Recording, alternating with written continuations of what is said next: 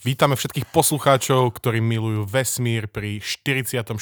dieli slnečnej zostavy. Marian si tu akurát naťahuje uh, pokožku na tvári, takže sa pripravuje na to, že nám bude rozprávať niečo o čom, Marian? Pozrieme sa na koniec našej slnečnej sústavy, ako ho poznáme v súčasnosti, takže Neptuník. Mm. Isto je skupina ľudí, ktorí teraz uh, zatínajú peste, lebo sú takí, že Pluto. Žijú v minulosti a to sa, to sa nevypláca. Som nedočkavý ako Som vždy. body Áno, dobre, toto budeme dnes robiť, Marian, ale predtým, ako s tým začneme, tak si dajme nejaké novinky. Začínaš. Ó, dobre. E, NASA oznámila, kedy má odštartovať misia Artemis 2, ktorá s posádkou obletí mesiac. Prvá misia bola úspešne zakončená v Lani v decembri. Bezposádková kozmická loď Orion počas nej strávila vo vesmíre 25 dní, obletela mesiac a bezpečne sa vrátila späť na Zem. Artemis 2 to bude tá misia, ktorá už obletí mesiac s posádkou, je naplánovaná na november 24. E, bude tam štvorčlená posádka, ktorá ešte teda na mesiaci nepristane. V priebehu tohto roka by sme mali spoznať členov posádky, zatiaľ známe iba to, že jeden z astronautov bude Kanaďan. A Artemis 3, počas ktorej astronauti pristanú na južnom pole mesiaca, je naplánovaná o rok neskôr. E, vo vývoji sú ešte stále napríklad e, pristávací lunárny modul od spoločnosti SpaceX a kozmické skafandre. A v rámci Artemis plánuje NASA poslať na mesiac prvú ženu a osobu inej ako bielej farby pleti. Keďže na mesiaci doposiaľ pristalo 12 ľudí, všetci boli bieli muži a posledná misia Apollo sa uskutočnila v 72. Tešíš sa na ľudí na krutka z reflexu, Marian, teraz úplne. Uh, veľmi sa teším, samozrejme. Uh, Ľudia, príbehy, krátery. Aj keď samozrejme som skeptický ohľadom tých rokov a mm-hmm. štartov, lebo ešte veľa vecí, veľa halušiek ešte musí SpaceX zjesť, že by pristali s tým svojim modulom na mesiaci. Ale snažím sa nebyť úplne skeptický. A uh, moja prvá novinka dnešná uh, hovorí o SpaceXe tradične a je to o tom, že minulý týždeň uh, sa do vesmíru dostala prvá, prvý náklad Starlink satelitov V2 mini, hej, čo je dôležité, to mini je tu dôležité. Je, sú to vlastne, ako napoveda názov, sú to Starlink satelity už druhej generácie, akože najmodernejšie, čo, čo momentálne SpaceX má k dispozícii. Nie sú ešte, že maxi, hej, sú to iba mini, lebo tie, tie skutočné veľké budú vysielať na Starshipoch, ktoré aktuálne vyvíjajú a už sme sa o tom bavili, že tam majú pripravený taký jak pezový zastrkávač, že potom vlastne bude akýby vyplúvať do vesmíru mm-hmm. tie satelity, e, ten Starship. A v každom prípade 21 satelitov, uh, väčšinou ich štartuje tých tie modely V1, tak ich posielali do vesmíru v množstve, že 50, hej, čiže mm-hmm. môžete vidieť, že pri rovnakej kapacite sa ich tam vošlo iba 21, štartovali 20. myslím 7. februára to bolo, majú na sebe, že veľa vylepšení, okrem iného používajú argonové trysky, tieto akože trastery, ktoré mali doteraz používali, myslím, že Krypton, vraj to prejdenie na ten Argon bolo veľmi akože problematické, ale sa to, sa to extrémne vyplatí, pretože Krypton aj Xenon, ktoré sa zvyknú používať zvyčajne v týchto motoroch, sú uh, veľmi vzácne a mm. ťažko sa získavajú a teda potom, keď ich chce si kúpiť nejaký, akože, aby si natankoval ten jeden satelit, tak je to že aj extrémne drahé. A Argon je super v tom, že vzniká ako vedľajší produkt pri uh, vlastne jak sa to povie? Uh, Skvapalnenie? Pri, áno. Vzniká ako vedľajší produkt pri skvapalňovaní vzduchu, kyslíku a iných jeho súčastí. Okay. Čiže je to niečo, čo aj tak vytvoríš, keď budeš vytvárať tekutý kyslík napríklad. A teda je to oveľa lacnejšie. Pre porovnanie, tak uh, tieto satelity Starlink uh, V2 mini um, majú asi, že 12,8 metra dlhé solárne panely, ktoré sú dva, správne som to povedal, a majú hmotnosť asi 800 kg, pričom Starlink V1, Starlink prvej generácie, mal iba jeden solárny panel dlhý 8 metrov a vážil asi že 300 kg. Je sa rada, že sa to volá mini, ale je to ťažšie a väčšie. Áno, lebo je to, že mini verzia z tých, uh, z tých Starlink dvojek, dvojek okay, okay. ktoré už existujú aj tie veľké dvojky, tie sú niekde v tej bokačike a pripravujú sa na cestu do vesmíru na Starshipoch, ale tie musia najprv lietať.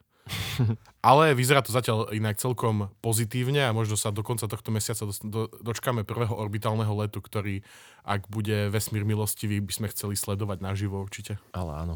Ja mám ešte jednu takú drámičku z obežnej dráhy Zeme vesmírnu stanicu ISS museli odkloniť z jej dráhy. Aby sa vyhla možnej kolízii s vesmírnym odpadom, agentúra Roskosmos povedala, že sa vyhli kusu vesmírneho odpadu už 344 krát od začiatku svojho pôsobenia v roku 98. No a vzdialenosť iss sa po najnovšej zmene uh, ustalila na 418,6 km, čo je o kilometr celých dva viac ako pred týmto manévrom. Uh, tieto vyhýbania sa sú vo vesmírnej škále trošku, Akože trošku to je- väčšie oblúčiky. On to je nevyhnutné s tým, že stále posielame do toho vesmíru viac a viac toho. Sem tam si Rusko alebo Spojené štáty zmyslia, že spravíme test, e, ako vieme zničiť satelit, zničíme ho a vytvoríme ďalších milión kusočkov, ktoré nám môžu potom penetrovať všetko. Takže bolo to nevyhnutné. No, na iss máme v súčasnosti inak 11 astronautov, 4 by sa mali vrátiť už tento týždeň na palube Crew Dragon od SpaceXu, takže želáme úspešný návrat. A myslím inak, že Rusi vyslali minulý týždeň aj náhradnú kapsulu e, za tú, ktorú poškodil ten mikrometeorit, takže sa im to konečne podarilo o- odpáliť. Takže aj henty by sa mali vrátiť, čo už tiež tam myslím, že presluhujú, že o pol roka dlhšie budú e, niečo vo vesmíre, mali byť. Moja posledná novinka dnešná je celkom zaujímavá a som sa k tomu dostal dneska tak, e, jak sa to povie? Jak Ako slepé? Ako slepé kura. Slovensko má vo vesmíre dve satelity momentálne Dva, yes. alebo dva. V októbri očividne pôjde do vesmíru, že tretí slovenský satelit, ktorý si dal skonštruovať nejaký pán Boris Procík, Pozdravujeme. finančník zo Slovenska, ktorý ich požiadal, aby zostrojili a vypustili satelit, eh, nanosatelit pre jedinečnú a osobnú misiu. Osobná misia v tomto význame znamená to, že nechal tento satelit postaviť pre svoju dceru, ktorá sa volá Veronika. No. A tak sa volá aj tento satelit. Zaujímavosti, ktoré ťa by ťa akože, čo by ťa mohlo zaujímať je to, mm-hmm. že celý satelit bude rúžový, Wow. Bude mať dve kamery a fungovať v radioamatérskom pásme, čiže bude sa s ním vedieť spojiť aj samotný Boris mm-hmm. a bude sa môcť pozerať do vesmíru a pravdepodobne aj s Veronikou. Neviem, ja mám z tohto veľmi zmiešané pocity, lebo by som čakal, že už keď niekto si dá zaplatiť vlastne satelit do vesmíru, že by na ňo dal aj nejaké, akože niečo, čo môže produkovať nejakú vedu. Ja, ale tak to je tvoje A- premyšľanie ako polovedca, vieš. Áno, ja, ja by som chcel počuť aj tvoj názor, lebo uh-huh. uh, som vážne akože, viem, že žijem v, slo- v slobodnej krajine a každý má právo robiť uh-huh. so svojimi peniazmi to, čo chce, ale že či si myslíš, že by mal akože ka- kapacity na vesmírny výskum sa zaplňať niečím takýmto, ako je Veronika. Podľa mňa je Eh. úplne určite super dievča, hej, ale Vieš čo, ak, ak máš peňažky na to, aby si potešil svoju dceru takýmto kúskom, a tie peňažky vlastne idú do Space Manicu, ktorý to vyrobil, takže im dávajú vlastne e, nejaké fund, jak to nazveš po slovensky? áno, financujú. Nejaké ich, peňažky hej. hej, na ďalší výskum a vývoj, takže e, tieto nanosatelity, tuším, potom aj tak padnú do atmosféry, že nezanechávajú seba Áno, ako skôr bordel. neskôr Veronika zhorí. Zhorí všetko, čo mám a neviem, však e, pokiaľ to nerobí zlobu, nech to je aj rúžové a, a bez prístrojov. Ale bolo písané v tom článku, že vraj akože je, to, je tam spolupráca aj pri tomto satelite s nejakou Fú, nemám to tu napísané, neviem, prečo som nevie- Deutsche Schule, neviem, jak sa volá presne tá, nejaká v Bratislave, nejaké bilingválne gymnázium nemecké. Mhm. Takže dúfam, že tam bude, že budú mať nejaký žiaci prístup napríklad k tomuto pripojeniu a že budú sa môcť, môcť pozrieť cez kameru a vidieť do vesmíru, to by bolo super podľa mňa určite. Uh-huh. takáto osvetová funkcia. Satelit by mal e, byť súčasťou zdieľanej misie Transporter 9, čo sú misie, ktoré organizuje SpaceX, v rámci ktorých vysiela do vesmíru um, veľké množstvo satelitov naraz a malo by sa to uskutočniť v oktobri 2023. Mm-hmm. Oni spomenuli v tom článku, že vlastne im to umožňuje dostať do vesmíru na Falcon 9 ich partner Exolaunch. Myslím, že keď tu bol mm, Ondrej Farkaš, tak on presne o tom hovoril, že vlastne máš spoločnosť, ktorá ti ponúka keby niečo ako cestovka mm-hmm. do vesmíru, že ti ponúka miestečka na tej rakete, do, ktor- do ktorých ty môžeš dať presne ten svoj satelit. Hej. Takže to máte, že konkrétne špecifikovanú túto firmu. A teda bude sa jednať o tretiu slovenskú družicu vysme- vypustenú do vesmíru, a, ktorá bude nasledovať po úspešných misiách SK, SK Cube a GRBA Alpha. Alebo GRB Alpha. Asi GRB Alpha. Uh, držíme palce Veronike a dúfam, že ostane kamoška so spolužiakmi, kým sa to dostane na obežnú dráhu, aby si to mohli spolu pozerať. Dúfam aj ja. A je to, je to také absurdné vo svojej podstate a ma to pobavilo, ale Pozri, vo vesmíre čokoľvek sa môže stať, stane sa. A teraz nám už nič nestojí v ceste, aby sme si povedali niečo o Poseidonovi, či jak sa volá. Neptún. Trafil si to len cez, iné, cez inú mytológiu. Bavíme sa o Neptúne, ktorý je 8. a najvzdialenejšia planéta slnečnej sústavy. E, Kedy si si možno pamätať, aj my sme sa to v škole učili, že posledné bolo Pluto, ale prebehol 26. kongres Medzinárodnej astronomickej únie v Prahe 24. augusta 2006 a povedali sme, že Pluto už nie je planéta, alebo je to trpasličia planéta a teda nepatrí do tohto zástupu e, veľkáčov. Tuším aj mesiac je väčší ako Pluto, nie? Alebo veľmi porovnateľne. Uú, teraz úplne si ma zmiatol, teraz si nie som istý. E, Každopádne e, niektoré A myslím, Saturnové a, a, a Jupiterové mesiace sú väčšie ako, ako Pluto, takže no nemá tam čo robiť. Objav planéty bol celkom zaujímavý. E, Ju oficiálne objavili v septembri 1846, bol to Johann Gall a jeho asistent študent astronomie Louis Arest. Neptún bol prvou planétou objavenou skôr na základe matematických výpočtov ako priamým pozorovaním. Astronomia teda zistili, že tam majú nejaké odchýlky p- v dráhe Uránu a to pána Alexisa Buvarda viedlo k tomu, že, že asi tam niekde bude Neptúnik. To ešte bol rok 1821. No dokonca e, Neptún sledoval už Galileo Galilei, len o tom nevedel, e, už v roku 1612 a 13. On si Neptún pomýlil s tzv. pevnou hviezdou, ktorá sa iba že veľmi v diaľke pomaly pohybuje e, na tej oblohe. E, Mal to nešťastie, že Neptún akurát prechádzal do retrográdu, takže zdanlivo sa nehýbal na oblohe, tak, tak e, ne, netušil, že je to planéta. No a Galileo mal maličký teleskop, takže to nedal. A sme v roku 1843, 3 roky pred e, objavením. E, John Adams e, začal pracovať na tejto obežnej dráhe a do 1846 vytvoril niekoľko rôznych odhadov. E, Potom nezávisle na ňom Urban Le Verrier e, vyvinul vlastné výpočty, ale nevzbudil žiadne nadšenie u svojich krajanov. Tieto odhady sa celkom podobali a ten Leverrier e, presvedčil Jamesa Chalisa, aby planetu hľadal. On ju hľadal v auguste, v septembri nevedel ju nájsť. On tiež ju v skutočnosti pozoroval ešte rok predtým, jak, jak, jak ju objavili naozaj. Ale on mal že neaktuálne hviezdne mapy a mal zlé pozorovacie techniky, mal výčitky svedomia a obňoval, obviňoval z toho teda tie svoje mapy a, a ešte, že ho rozptýlovala jeho súbežná práca na kometách, takže bol to roztržitý vedec a ušlo mu to o rok. No a ten teda Leverrier e, poslal list e, astronómovi Galemu z Berlínskeho observatória, aby teda hľadal tú planetu pomocou refraktora. No a ten jeho študentík, asistent Heinrich Darest e, navrhol, že poďme porovnať nedávno nakreslené mapy a, so súčasnou polohou a v ten večer, keď dostal ten list od Leverriera, tak objavil Neptún severovýchodne od hviezdy Jota Aquarii, teda v súhvezdí Vodnára. A iba jeden stupeň od polohy, ktorú predpovedal Verrier, že 5 stupňov východne od delty Kozorožca a cca 12 stupňov od Adamsovej predpovede a dnes teda by to bolo na hranici Vodnára a Kozorožca. No a potom sa teda samozrejme súperilo o to, jak sa to bude volať. Mm, objavil sa konsenzu, že Leverrier a Adams teda to našli spolu. No a samozrejme mal rôzne mená. Najprv ho chceli povedať Janus, potom Oceanus, dokonca Leverrier e, presadzoval, nech sa to volá Leverrier, ale mimo Francúzska e, si povedali, že no kamoško asi nie. Tak sa Všetko na... je po, podľa bohov pomenované, ale toto bude podľa teba, kámo. Jasné, to je, sme mali predtým tú Georgeovú planetu, či ako to bolo? Hviezdu. hviezdu. Takže sa ustalilo pomenovanie Neptún, hej, samozrejme pasovalo to do tej mytológie a Neptún je rímsky boh a teda v gréckej mytológii je jeho ekvivalentom Poseidon a aj vo všetkých azijských e, názvosloviach t- túto planetu volajú podľa morských bohov. Ú, to je zaujímavé. No Neptún je príliš slabý na to, aby sme ho videli voľným okom. Keď ho už pozorujeme cez ďalekohľad alebo silný ďalekohľad, tak vidíme Neptún ako malý modrý disk, ktorý má podobný vzhľad ako Urán. Medzi rokmi 1980 a 2000 sa rozjasnil asi o 10%, a to najmä v tomu, že sa tam striedajú ročné obdobia. To je spôsobené naklonením jeho osy, ktorá je podobná ako na Zemi. Takže sa tam striedajú 4 ročné obdobia. Keďže doba obehu okolo Slnka je nejakých 165 rokov, tak cca 40 rokov trvá jedno ročné obdobie.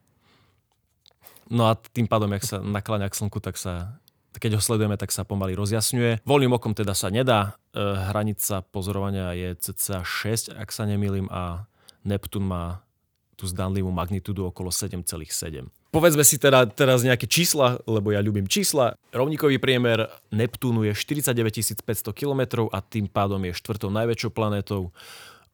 Vďaka svojej hmotnosti je však až tretia najhmotnejšia planéta slnečnej sústavy a 17 krát ťažší ako Zem. Svojou stavbou, hmotnosťou a chemickým zložením ho zaraďujeme k plynným obrom. E, jeho astronomický symbol je trojzubec, ako sa patrí na Boha. Keď sa pozrieme do atmosféry Neptúna, tak nájdeme tam hlavne vodík a helium, nejaké stopy metánu a vďaka tomu sa nám javí ako modrý. Toto sfarbenie je ešte o mnoho výraznejšie ako pri uráne, ktorý má vlastne podobné množstvo metánu, ale v atmosfére Neptúna je tam ešte nejaká neznáma zložka, ktorá toto zafarbenie zosilňuje. A v atmosfére Neptúna dujú najsilnejšie vetry z planet slnečnej sústavy rýchlosťami príjemných 2500 km za hodinu. Rozumiem, že aký, aký stupeň hurikánu by to bol?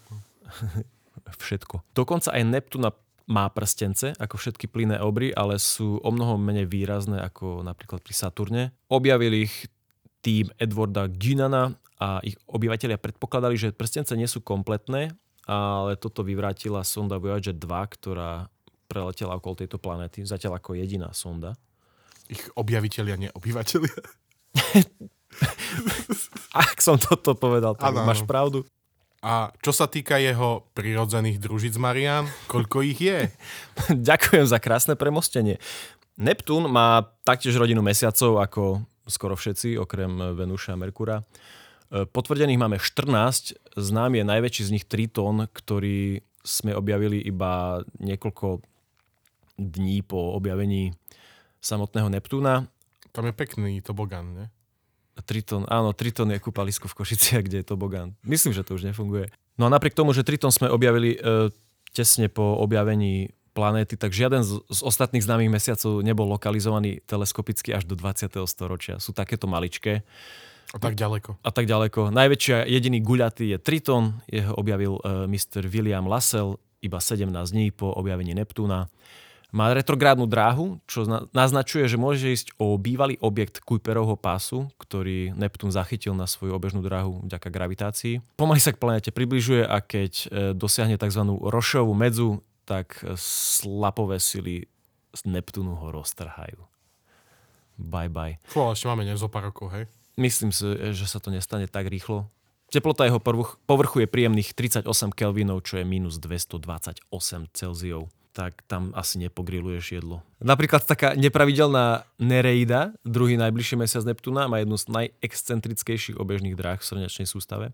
A keď okolo išiel Voyager 2, tak od júla do septembra 89 tam objavil ďalších 6 mesiacov Ďalším najväčším je Proteus, ktorý má iba 0,5% hmotnosti Tritonu. A je známy tým, že veľmi, veľmi tmavé teleso, keďže odráža iba 6% dopadajúceho svetla. No a potom tu máme ešte najvnútornejšie mesiace Najáda, Thalasa, Despina, Galatea a Larisa. A potom máme ešte ďalších 5 nových mesiacov a jeden je pomenovaný skoro jak ja, Psamate. Ostatné 4 sa volajú, že S lomeno 2002 N1 až 4. Hej, som sa ťa chcel práve spýtať, že či tam je nejaká uh, nomenklatúra, hej, mm-hmm. že to, podľa čoho to pomenovávajú, ale očividne je to celkom náhodné. Hej, tie mená sú nejaké nižšie božstva e, morské a to, tie čísla sú, že asi sa im minuli už bohovia, alebo niečo také. Ne, nečakal, že by sa na, na, na planete Zem minuli božstva. Neptún obieha okolo Slnka najďalej zo všetkých planet a už má hlboký vplyv na tú oblasť, čo je priamo za ňou, ktorú poznáme ako Kuiperov pás a určite sa aj budeme venovať. Je to taký prstenec malých ľadových svetov, ktorý je podobný ako pás asteroidov, ktorý máme medzi Marsom a Jupiterom, ale je oveľa väčší samozrejme. Zatiaľ čo Neptún obieha od Slnka okolo 30 astronomických jednotiek. Kuiperov pás siaha až po 55 astronomických jednotiek od Slnka, takže Mm, vesmír je velikánsky a ešte väčší, ak sa nám zdá. No a podobne ako gravitácia Jupitera e, dominuje pásu asteroidov, tak gravitácia Neptúna dominuje tomuto Kuiperovmu pásu. Niektoré oblasti sa destabilizovali gravitáciou Neptúna, čím sa tam vytvorili dokonca že medzery. Príkladom je oblasť medzi 40 a 42 astronomickými jednotkami, keby ste si niekedy urobili výletík. V týchto prázdnych oblastiach sú obežné dráhy, ktoré keď rezonujú s Neptúnom, tak tak v podstate nemajú šancu sa zraziť. Hej. Naj, najhustejšie osídlená rezonancia v Kuiperovom páse s viac ako 200 známymi objektmi je rezonancia 2 ku 3. To znamená, že kým ten objekt obehne Slnko dvakrát, tak e, Neptún trikrát. A tým, že aj pla- e, Pluto križuje, plane- e, Pluto križuje dráhu Neptúna a nikdy sa nezdrazia, keďže ich, ich planéty sú v rezonancii. Teda Mhm. ich, e, ich, ich obehy Ich sú v rezonancii. obehy sú v rezonancii. Mhm. Hej. Potom tam máš ešte rezonancie 3 ku 4, 3 ku 5, 4 ku 7 a 2 ku 5, ktoré sú najmenej obývané. No a podob... No? Nie, tieto orbi- orbitálne rezonancie ma vždy fascinovali, že ak sa to ustali do takého Aha. presného vzorca. Do prírodzených čísel úplne. No a možno si pamätáš, pri, ne, e, pri Jupiterovi sme mali tzv. trojanov, e, alebo trojské kone, Mhm. mm-hmm. ktoré obiehali e, v tých Lagrangeových bodoch Myslím, že to je L4, L5. Ne? L4 a L5. Sl- Slnko, Jupiter. Hej, a Neptún má také isté na L4 a L5, teda v 60, 60 stupňoch e, pred a za sebou, tak on ako keby ich tlačí a ťaha po tej svojej obežnej dráhe a dá sa to vnímať ako rezonancia jedna k jednej. No a niektoré sú na tých svojich obežných dráhach tak pozoruhodne stabilné, takže je pravdepodobné, že sa sformovali spolu s Neptúnom namiesto toho, aby boli zajaté od niekiaľ inokadiaľ. No a tým, že Neptún je tretí najťažší, tak má hneď po Jupiteri druhý najväčší vplyv spomedzi planét na umiestnenie a pohyb ťažiska slnečnej sústavy, tzv. barycentra, teda aj na pohyb Slnka. No a za to, nie, za to nemôže iba hmotnosť, ale aj jeho vlastne najdlhšia veľká poloos obežnej dráhy, takže to tak ťaha so sebou z diaľky. Má, ši- má široký záber. Má široký záver, hej. No a teda vplyv Neptúna na ťažisko slnečnej sústavy tvorí približne 13% z celkového vplyvu. Je možné, že teda vplyv Neptúna má súvislosť s dlhou periódou v cykle slnečnej aktivity, ktorá je známa ako Gleisbergov cyklus, e, ktorej hodnota 80 až 85 rokov súhlasí s polovicou obežnej drahy Neptúna. O tom si musíme niekedy niečo viac po- povedať. Určite z- spôsob, akým sa planéty navzájom ovplyvňujú a pohybujú. Máme k tomu aj krásne videjka. No dobre, ako vyzerá Neptún znútra? Čo by si povedal? Podobne ako Jupiter. No niečo také. E, oblasť jadra zaberá približne dve tretiny polomeru planéty. V strede je kamenné jadro, e, ľad a tekutý amoniak s metánom. Okolo je potom železo, nikel, silikáty a hmotnosť sa odhaduje na 1,2 hmotnosti Zeme. Teplota je tu nejakých 5000 kelvinov a 7 milibarov. Tlak. Hej, maličký tlak. Nad týmto veľkým jadrom sa nachádza tretina planéty v podobe plášťa. Tam sú pravdepodobne zmesi horúcich plynov vodíka, hélia, vody a metánu. No a teda, že ak sme si spomínali, metán rozptýluje modré lúče a pohľcuje červenú časť spektra, takže preto, preto sú modré. No a tento plášť by mal mať asi 10 násobok až 15 násobok hmotnosti Zeme. V plášti, kde je ten prehriatý plyn, sa teplota pohybuje medzi 1700 až 4700 stupňami a modely naznačujú, že v hĺbke okolo 7000 km by mohli byť také podmienky, ktoré by umožňovali vznik diamantov z metánu, ktoré by potom padali do jadra planéty. Kam diamonds are forever, ale z metánu. To znie ako nejaký veľmi komplikovaný vtip o prdení. Áno, mám, mám pocit, že... Si Áno. pod tlakom. Ja by som sa ešte chcel pomenovať magnetosfére. Dobre, poď do toho. Je podobné ako pri uráne, ktorý sme si spomínali naposledy, je dipólové a tiež tak podivne orientované. Sklon magnetickej osy je 47 stupňov vzhľadom na rotačnú os. Aj tá magnetická os je posunutá od stredu o pol polomeru planéty, čo je nejakých 13 tisíc km. Hej. Ten vznik magnetického poľa je, sp- je spojený pohybom toho vodivého materiálu, pravdepodobne vody v stredných vrstvách planéty. Keďže to magnetické pole je rovnako nezvyčajne orientované aj pri uráne, tak vedci sa domnievajú, že by to mohlo byť e, nejaká spoločná črta týchto ľadových obrov. A taktiež e, v oblasti polov môžeme kúkať polárnu žiaru a že tá magnetosféra siaha do podobnej vzdialenosti ako pri uráne. A chceš vedieť, ako sa tam dýcha? Asi, asi náročne. Asi náročne, no. E, V horných vrstvách máš nejakých 80% vodíka a 19% hélia. Sú tam mraky, ktoré sú unášané rýchlosťou teda 1000 až 2000 km za hodinu, čo sú najväčšie rýchlosti v slnečnej sústave. Väčšina vetrov sa pohybujú západným smerom súbežne s rovníkom, teda proti rotácii planéty. Sú teda sústredené do takých podobných pásov, jak vidíš na Jupiterovi a priemerná doba obehu je 19 hodín. Wow. No. Hej, je to rýchlo. Ale keďže mm-hmm. doba rotácie planéty je 16 hodín, tak atmosféra rotuje rýchlejšie ako samotná planéta. Mm-hmm. Ešte aj do opačnej strany. Musí to byť zaujímavé. To predstavujem si, chcem, snažím sa to vizualizovať. A... Zaujímavým javom v čase preletu sondy Voyager 2 bola tzv. veľká tmavá škvrna na južnej pologuli, ktorá bola široká ako Zem, alebo ako polovica známej veľkej červenej škvrny na Jupiteri. Bol to pravdepodobne nejaký obrovský vír, ktorý sa otáčal rýchlosťou príjemných 600 km za hodinu, alebo sú hypotézy, že to bola nejaká obrovská bublina vystupujúca z, hlbsi, z hlbších častí planéty a vetry hýbali touto škvrnou na západ rýchlosťou 1080 km za hodinu. No pri veľkej tmavej škvrne sme našli aj malú tmavú škvrnu a ešte tam bol aj e, taký biely oblak, ktorý nazývali skúter oni časom zmizli a pravdepodobne sa to... Skúter. sa, sa navzájom prekrývajú ob, oblakmi iné oblaky. Uh-huh.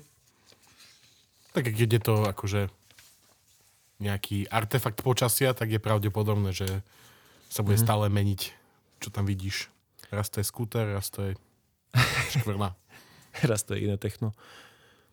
Hej, a presne ako spomínaš počasie, tak jeden z rozdielov medzi Uránom a Neptúnom je tá meteorologická aktivita. Urán je pokojný a zatiaľ čo Neptún je známy týmito najrychlejšími vetrami, ktoré sú poháňané asi v tou vnútornou energiou planéty. No ako som vravel, v novembri 94 sa Hubble vesmírny teleskop snažil zamerať túto veľkú tmavú škvrnu. Zistil, že burka zmizla alebo bola prekrytá inými útvarmi v atmosfére. Hej, okrem skútra tam bolo ešte aj čarodejníkovo oko, Wizard's Eye. No a ešte je tam aj zaujímavá taká prítomnosť vysokých oblakov, ktoré vrhajú tiene na nepriehľadné vrstvy pod nimi. Mm, okay. Hej. Pán Gibbard a iní usudzujú, že vďaka mračnám metánu, sírovodíku, čpavku vody a podobne môže v atmosfére Neptúna dochádzať k výbojom bleskov. Ale zatiaľ e, z našej diaľky sme, sa nám to nepodarilo pozorovať. Mm-hmm. No a či, čo sa týka ročných období, teraz podľa snímok dochádza na južnej pologuli k výraznému nárastu odrazeného svetla, čo je vysvetľované práve tou zmenou ročného obdobia. A teda vlastne, vlastne že, akože, že planeta je k nám inak naklonená, teda odráža na nás viacej svetla? Mm-hmm, asi to je súvisí s, s polohou voči Slnku a tým, voči že... Zemi. Hej, a my máme tu os e, natočenú 23,5 stupňa no. a Neptún má 29, takže ešte o niečo viac.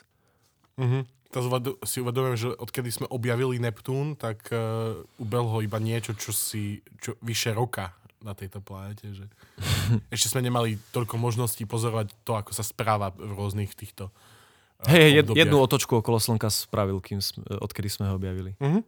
No a okrem mesiacov a teda ostatných telies v Kuiperovom páse sa ešte pobavíme chvíľku o prstencoch. Má také slabé planetárne prstence, nevieme z čoho sú zložené sú narušované mesiacmi Neptúna. Vonkajší prstenec sa nazýva Adams a obsahuje tri oblúky Liberté, Egalité, Fraternité. Sloboda, rovnosť, bratstvo.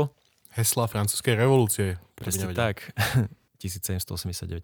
Existencia týchto oblúkov je ťažko vysvetliteľná, lebo podľa pohybových zákonov by sa za krátky čas mali sformovať do jednotného prstenca. A túto úlohu asi pravdepodobne zohráva mesiac Galatea, ktorý bráni spojeniu týchto oblúkov. Okrem Adamsovho prstenca máme ešte Laverierov prstenec, takže každý dostal svoj. A je tu ešte taký širší a slabší Galileiho. Chcel planetu, dostal prstenec. Hej.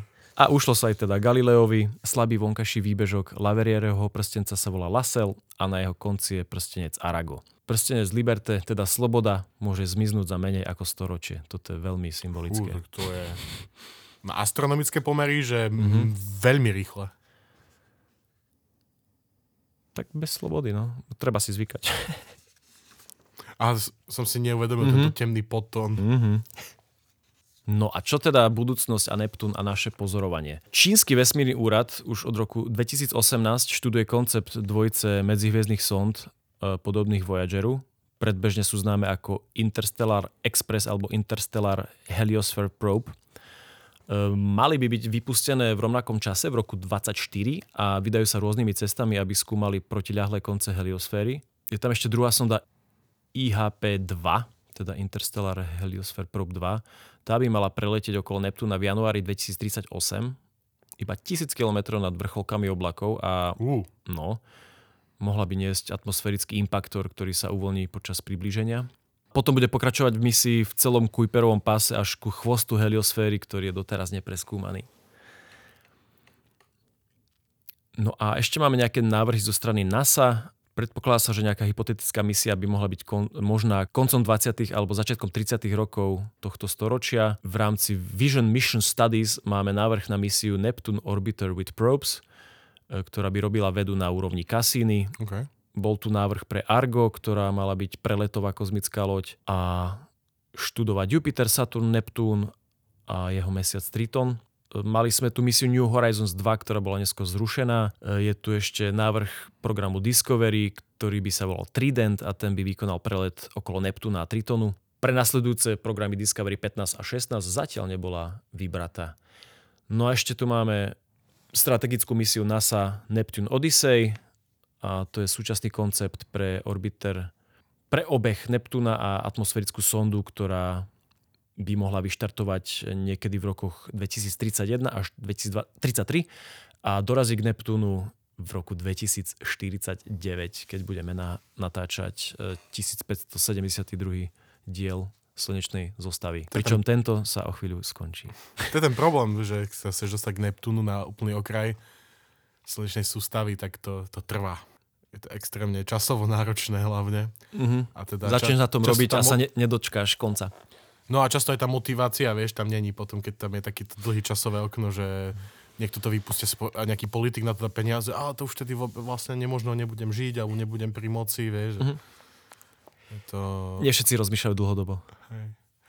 V každom prípade ti ďakujem za túto exkurziu k poslednej planéte našej krásnej sústavy a teším sa, že sa v ďalších dieloch pozrieme aj za jej obežnú dráhu a možno si povieme niečo aj o tom nechcenom plúte a o tom, ako sa vlastne stalo členom oveľa väčšej rodiny. Tým, Ó. bolo, Vidíš, odniekiaľ ťa vyhodia a vlastne áno, keď ti život zatvorí dvere, tak otvorí okno aspoň. určite je to nejako takto. Skvele ďakujeme, že ste počúvali aj túto časť slnečnej zostavy. Ja som Marian Psár A ja som Matúš Todoriška. a o týždeň si predstavíme aj novú knižku do čitateľského denníka, že? Áno, mali by sme mať o týždeň rozhovor s zaujímavým človekom. Ktorý má doma zaujímavú vec, ktorá mu chytá zaujímavý internet. Je úplne divný internet. Čaute. A divný človek.